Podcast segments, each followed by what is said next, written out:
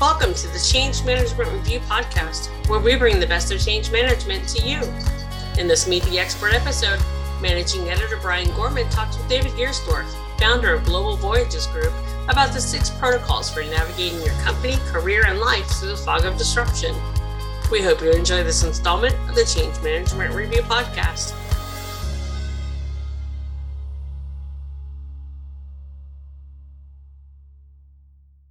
Welcome to Change Management Reviews podcast. I am Brian Gorman, managing editor of Change Management Review, and my guest today is David Giersdorf. David is a fascinating man, and I'm really looking to get into our conversation. He is an innovative entrepreneur with extensive C suite experience in the cruise, travel, and tourism industries, including senior executive leadership positions at Holland America Line, Windstar Cruises, Paul Gauguin Cruises, American West Steamboat Company, and Exploration Cruise Lines. David has recently published a book, and when I say recently, I mean recently. Um, he very extensively addresses uh, the whole COVID pandemic and in response to it. His book is called Hardships, and that's two words, hardships, which comes out of his background in the cruise industry. And um, I was fascinated when I first talked with David because the wisdom that he brings in hardships, the wisdom that he brings in this conversation echoes for all of us on a global basis as we look to move into what the new world is opening up for us. So, welcome, David. Brian, thank you very much. I've been very much looking forward to uh, our conversation.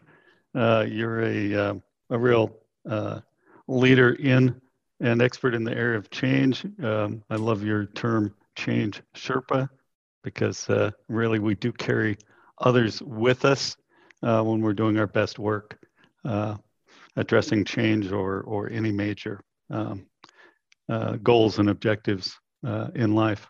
So, David, in hardships, um, one of the many things you wrote that caught my attention, and I thought this would be a good place to start. When sailing is smooth, it's easy to assume fair weather will continue. You feel like you can do no wrong. It feels almost imprudent to presume this pleasant status quo will change. Nonetheless, experience teaches us that either we prepare for disruption or we don't. Clearly, not many were prepared for the disruption of the, the COVID pandemic. Um, across industries. And clearly, again, because in some ways, unfortunately, the cruise industry was at the forefront of the pandemic, um, it, it became sort of a, a focal spotlight. Tell us what those early days were like for the industry. Well, interestingly, although none can or were prepared for a disruption of this uh, scope and scale or duration. Let's face it, in the early days, none of those variables were known.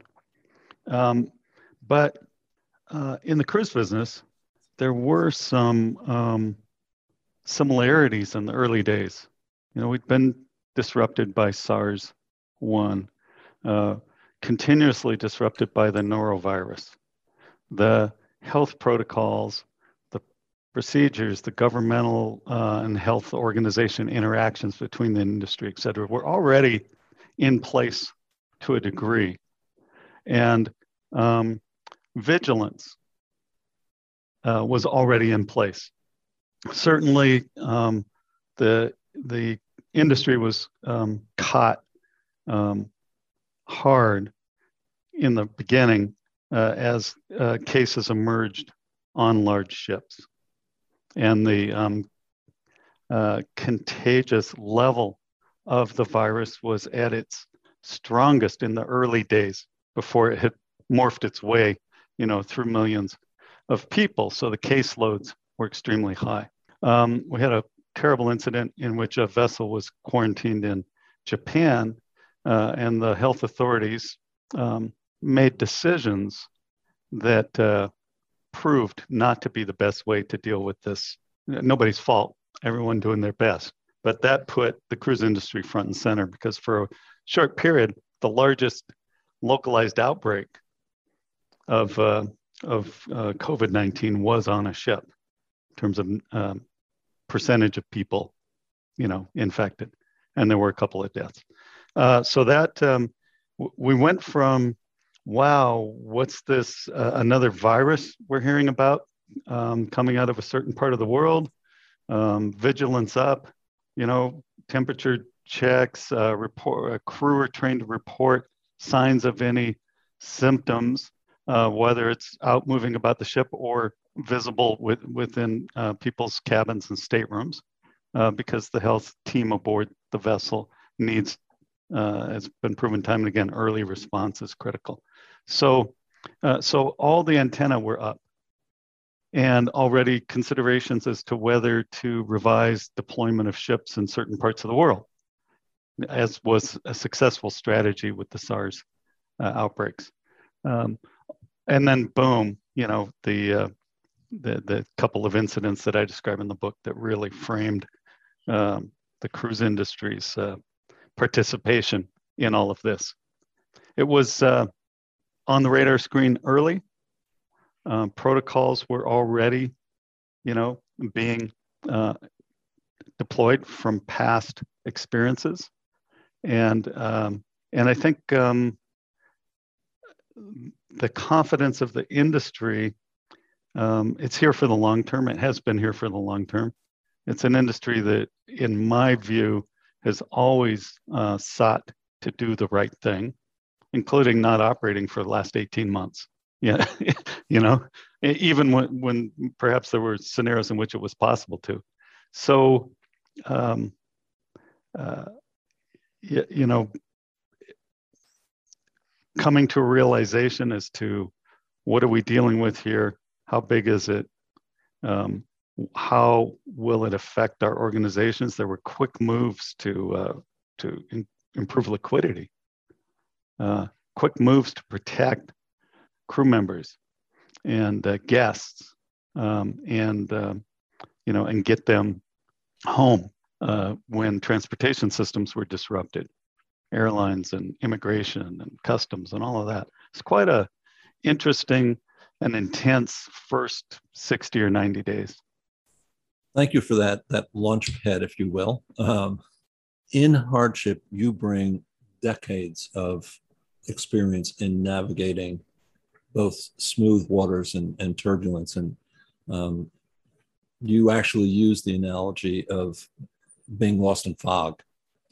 I do. Um, both as as uh, you know steering a ship and yourself as a, a helicopter pilot. And out of all of that experience, you bring into the book what you identify as six protocols for dealing with highly disruptive environments for coming out of the fog, if you will. Um, and one of the things I found so profound in our initial discussion, and even more so now having read about those six protocols in more depth, is how applicable they are in any industry and, and even in personal lives as people are facing turbulent change, are um, coming out of the fog into a different world. Um, could you briefly just identify and, and give us a you know a highlight of what each of those protocols is, and then I want to dive into some of them in more detail. I'm happy to. The first uh, point that I'll make is, in my experience, um, the integration of industry, company, career, and life is total. Disruption um, is uh, cuts across all, right? It, it's so that's why I actually, you know, the subtitle for the book was is hardships, navigating your company, career, and life through the fog of disruption. Um, change is um, brings about an uncertain situation, and and it and it is a type of fog. And it can be thick and foreboding, and it, can be thin and just kind of um, obscuring the horizon a bit. But regardless, there's fog.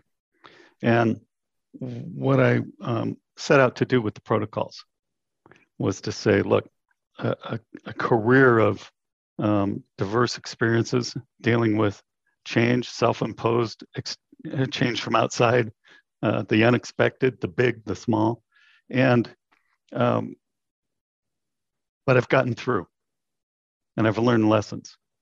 And I recorded many of those in my personal journals, and I was able to draw on those, you know, in in really summarizing these six protocols. So, um, and I've got them in the order that I feel is uh, critically important. And my first protocol is know your waypoint. Know your waypoint. Something has changed. Where are you? What's the truth? Many people and organizations want to put their head in the sand, deny, delay, get back to safe place as quickly as possible. And um, that often is not the case. So I, I, I feel like stop, ask the right questions, be transparent, be open to input, and seek the truth. Sometimes we're cruising along in such good conditions that um, we fail to do what's prudent. We might, in enthusiasm, hire ahead of ourselves, invest ahead of ourselves, expecting that you know the business is going to be there, the conditions are going to be there. So one of the first things is in this waypoint idea is um, what are the close in uh, realities? What what do you realize now with this uh, disruption unfolding? What kind of disruption? Let's realize um, they're different types. The sooner you can determine what kind you're facing, uh, the better. But um, end of the day, get to the truth. A lot of people have a lot of agendas, even in your organization. You've got to be a truth seeker. Uh, you've got to ask tough questions, and you've got to be clear-eyed in terms of your own, uh, as a leader, terms of your own uh, uh responsibility to, um, you know, understand the waypoint at this point in time and what is the best direction from here. So that's uh, know your waypoint. Stay afloat. you know, no matter the disruption, um, we've got to ensure that we have the resources and we protect the resources necessary to go through it. For many, that's cash. For others, it's um, talent. How do you secure and make sure you don't lose the talent that you've spent so much time attracting and, and building within your company? Maybe your IP. Uh, maybe it's a key customer who's the key to your being able to go forward in the business.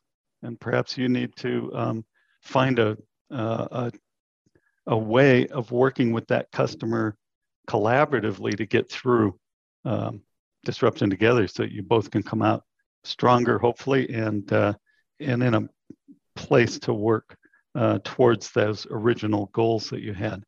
So stay afloat. It's a matter of resources. Think it through. Assume you need more than you think you do.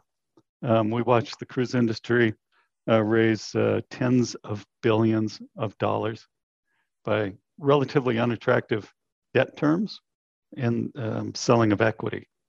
And now what are they doing? They're they're going about raising new billions, but under more attractive terms to pay off the old. But regardless, they're going to carry a weight of um, debt like the industry have never seen before for a very long time. But they did what was necessary uh, to stay afloat. The next protocol is what I call find your first first. So once you've uh, identified the truth, once you assess resources, And then the question becomes what's that one thing? There's so many things. There's so many things screaming at you in a in a, uh, challenging situation. But what's that one that is the key to it all. The one thing that if you did it wrong, if you didn't do it, it um, dramatically um, impacts and negatively impacts your ability to recover. So find that first first. It's pure. It's center of the DNA of your business, your organization, yourself. Get to it. Build your plan around that. That one thing. Find your first first. What's that core action that is uh, your next best step? And, and keep that in the center of the concentric rings of all your actions. Very important. I think you're, the, you're keen on this issue. Get flexible. Everything's changed. We're going to a next normal, not a return to the past. You know, I, I have a favorite saying that I've used for years, and it, it's basically in the movies, it might be possible to go back to the future, but not in real life. There's no going back. Circumstances have changed. The marketplace has changed. The competitive set has changed. Customer mindset has changed. Embrace that. Embrace that. That's the key to your future. That's the key to coming out the other side of this thing with any kind of trajectory. So get flexible, think differently, let go of that quarterly plan, that annual plan, that three-year growth growth plan. You know, you know, the more you fight and try to uh, hang on to that and bring a, and uh, and force something, and not partner with the future, not partner with reality, uh, the, the longer it's going to take you to recover, and the more disadvantaged you'll be on the other side of the recovery um, by competitors who did the opposite.